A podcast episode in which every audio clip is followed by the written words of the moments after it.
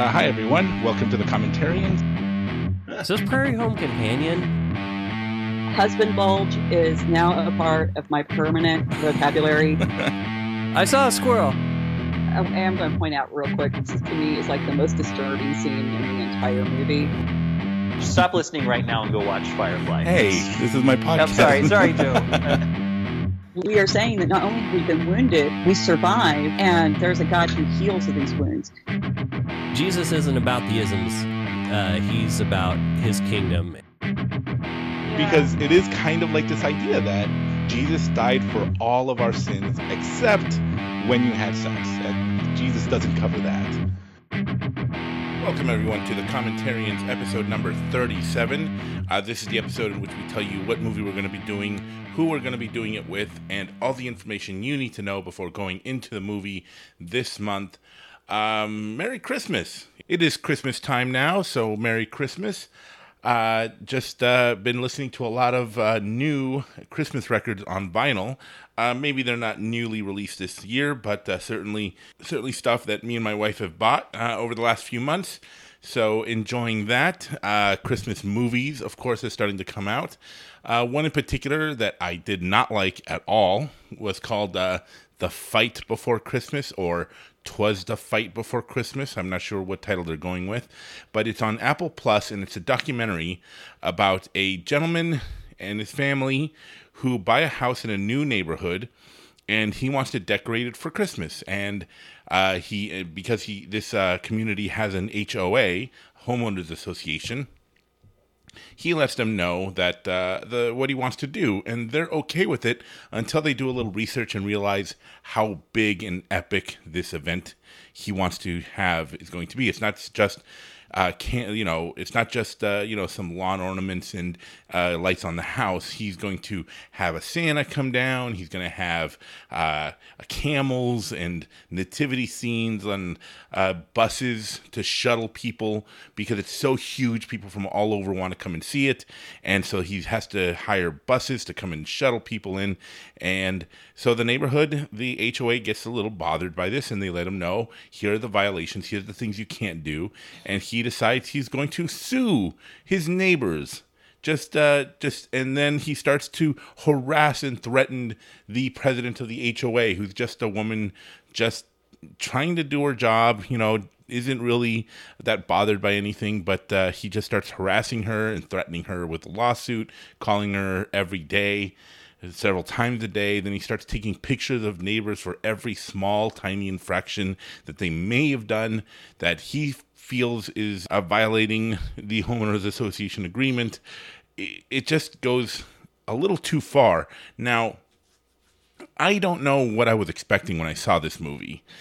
Uh, it seemed like because it was a Christmas movie, it would have a little bit of joy, maybe a little positivity, and there really wasn't. This was just a really dark, really sad and like movie. It just left me really sad just because this guy is, and look, it's a documentary, and so when a filmmaker makes a documentary, they essentially have the power of the edit. They can make a person look good or bad, depending on how they portray it. Uh, we can see something like uh, Michael Moore. He does this a lot. Uh, he kind of leaves stuff out and edits things in such a way that it makes it look like he's, like something happened when it really didn't. And so a person, a director could do that, uh, you know, and mostly everybody who does a documentary has a point of view that they want to express, and sometimes they only express one side of the argument, and uh, one some of the better documentary filmmakers will show both sides of the argument, will give the opposing view a voice. In this movie, the main character, the guy who wants to do the Christmas show, he comes off awful, and I don't know if it's the director's fault necessarily. I don't know if he's portrayed as terrible. You know, the the, the worst thing that this director could have done, or the thing that this director could have done, is maybe not shown how terrible the neighbors were also. But this guy kind of hung himself constantly in this movie, and he just turns out to be a real terrible person. Uh, so I... I didn't like this movie just because it left me really, really with a sour taste in my mouth for for this. You know, I wanted to see some Christmas cheer, and this troublesome thing ended up being funny, or, you know, something positive came of it. But no, it's just a nightmare situation. So, uh, yeah, I did not like this movie. Don't worry, this is not the movie we're going to be doing uh, for this Christmas season. We have a Christmas movie that we're going to, uh, I hope you guys are going to enjoy. Uh, that's the movie that we are going to be doing. And maybe we should just get into it. This month, we're going to be doing The Man Who Invented Christmas from two thousand seventeen, rated P G. So uh, nothing too adult in this one. Uh, starring Daniel Stevens, Christopher Plummer, and Jonathan uh, Price. This is a great movie. Now, I haven't heard too much about this movie, so I hope it gets a lot more popular. Right now, it's available on Hulu, and I absolutely recommend you watch this. Uh, you don't have to watch it while you listen, but if you have a chance, check this movie out. It is brilliant. It is a movie about Charles Dickens having to write A Christmas Carol. He was a very famous author, but he is uh, he has just uh, written his third flop. So he's not making a ton of money right now, and he has to write something huge, and they they tell him that maybe he should write a Christmas story. And he has, so now he's on a deadline. He has to be able to finish this movie and get it to the printers and get the artist to draw pictures for it, all before a particular time so that it can come out by Christmas. And so it, it's just a great movie because it shows the artistic process. Him, Charles Dickens, truly trying to develop characters, invent, creating uh, the Ebenezer Scrooge character, creating the uh, the Marley character uh, with all the chains, and how it just it does a great job of showing how an artist, you know, in in a really beautiful way, showing how an artist creates. And it's just a brilliant, brilliant movie. It, you, you learn a lot about Charles Dickens. Uh, you learn a lot about how the writing of A Christmas Carol. And so, of course, Charles Dickens, A Christmas Carol, who better to do this movie with other than our, you know, fan favorite, Gina DeFonso. She's going to be joining us once again uh, to teach us a lot about Charles Dickens, being an artist, being a creative, and the writing of A Christmas Carol. Brilliant, brilliant movie, brilliant author, and a great, great guest. So uh, I hope you join us this month for this. It's going to be super fun.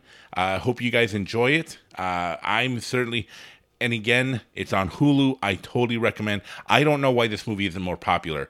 And I'm telling you, Christopher Plummer has never played, never played Ebenezer Scrooge, and he he should have. Uh, he passed away this last year, unfortunately, but boy, he does a great job as Ebenezer Scrooge in this movie, and I just wish, I wish he would have done Ebenezer Scrooge in a in a film adaptation of A Christmas Carol, because he did such a great job in this. So there you go. Uh, uh, let me see uh, any other information you might need to know. Uh, available on Hulu, uh, Rotten Tomatoes. Let's see what Rotten Tomatoes has to say about this. seventy-nine percent tomato meter rating from the critics, seventy-seven percent audience ratings, so uh, very, very much liked by all. Uh, certified fresh by both audience and critics. So uh, I'm sure that there's some problems with it. I just enjoyed the heck out of this movie, totally enjoyed it. Uh, the meaning of Christmas and good things and all that. So we talk a lot about the artistic process, writing, uh, Charles Dickens, just a great, great conversation I had with Gina. So join us on December fifteenth. Merry Christmas to all, uh, and to all a good day, a good evening, a good treadmill run, if you're on the treadmill listening to this. Do people listen to this podcast on a treadmill? I don't know. I don't know if it's conducive to working out, this podcast. If anybody is working out while listening to this podcast, let me know, because I'd be very interested to know if you guys are actually working out while listening to this. Hmm. Anyway, there you go. There's the episode. I uh, hope you guys enjoy it. Uh, uh, the man who stole, who invented the man who stole Christmas. That's the Grinch. Uh, this is uh, Charles Dickens. He invented Christmas. Sort of, not literally. It's not a literal. He invented Christmas. That's not what this is. It's not a. It's not a movie about how he created Christmas out of thin air, the way Coca-Cola invented Santa Claus, or at least the way we see Santa Claus today. I think that's actually true. Coca-Cola created an image of Christmas that was different than the image before, and now the image that we have for Kris Kringle is actually from the Coca-Cola can. I think that's true.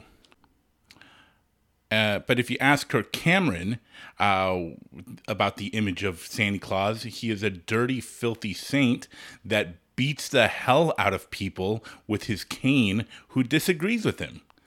That's what Kirk Cameron says uh, Saint old Saint Nick is, a guy who just gets into debates with people, and then when they deny the deity of Christ, he bashes their brains in with a cane. Now, I've read the story. I've asked historians and uh, theologians about this, and they say he simply slapped the guy. He got very upset at the guy because he denied the deity of Christ. He said that Jesus was just a dude, and uh, old Saint Nick got very upset, and he slapped the guy. He just slapped him. And uh, then he went out and gave gifts to children, because that's what you do after you slap a person. You, you know, you try to uh, get back into heaven by buying children gifts. Uh, boy, that movie is terrible. God, ah, have mercy. That is an awful movie. Now, I, I'm sorry. I don't want to be negative here. No, it's a terrible movie. It is awful. That uh, Saving Christmas, it's called. That is a terrible movie.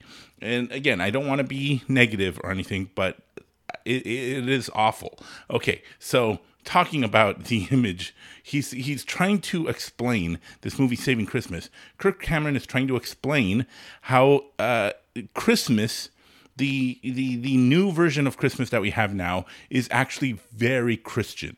It, all the things around Christmas is actually very Christian. And I would agree. I don't think there's anything wrong with uh, Frosty the Snowman and, uh, and, and, and, and, and snowflakes falling and uh, any of that stuff, reindeers and Santa Claus. There's nothing wrong with it. But he says it is directly tied to Christianity. How, you might ask? Because the presents all stand tall next to each other like buildings. And because they're all decorated nice, these gifts, they represent the city of uh, Jerusalem or or Israel uh, when the new when Jesus comes back and he establishes heaven on earth. Uh, it represents the city of God. And and what else? And then uh, uh, Santa Claus is the guy that beats the hell out of people. I already told you that. And uh, the tree, the Christmas tree, the old Tannenbaum, that is that represents the cross, because Jesus was nailed to a cross. And so the tree, the Christmas tree, represents the crucifixion.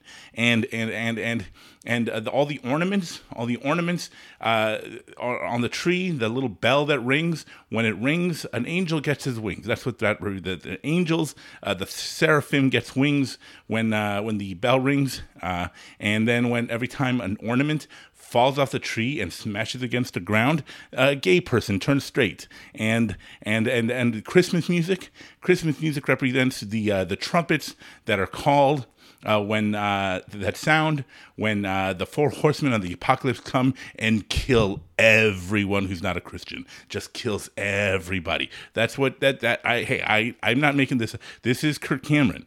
This is what Kirk Cameron says in his ridiculous movie, uh, about, and some maybe some of that isn't in the movie, but uh, let, let's. I'm pretty sure all of it's in the movie. So some of that stuff I made up, so it's not really in the movie. But anyway, don't watch Saving Christmas. Watch The Man Who Invented Christmas, because that is a much better movie. It's much more positive. It is much more, it, it speaks to the gospel much more than Saving Christmas ever will. So, Hulu, Man Who Invented Christmas, Christopher Plummer, uh, Facebook dot com slash The Commentarians, Instagram dot com slash Commentarians, Twitter dot com slash Commentarians, Raven Creek S C dot com slash The Commentarians. Uh, see you next time. Bye. You've been listening to The Commentarians Podcast, a Raven Creek Social Club production. Don't forget to follow us on Facebook, Twitter, and Instagram. If you like what you heard, please leave us a review on iTunes. If you'd like to support our show, visit our Patreon page at patreon dot com slash The Commentarians. Thank you for listening, and until next time, remember, movies are a reflection of our lives and of other people's lives, and we get to experience them together. Come back to the movies with us. We love sharing them with you.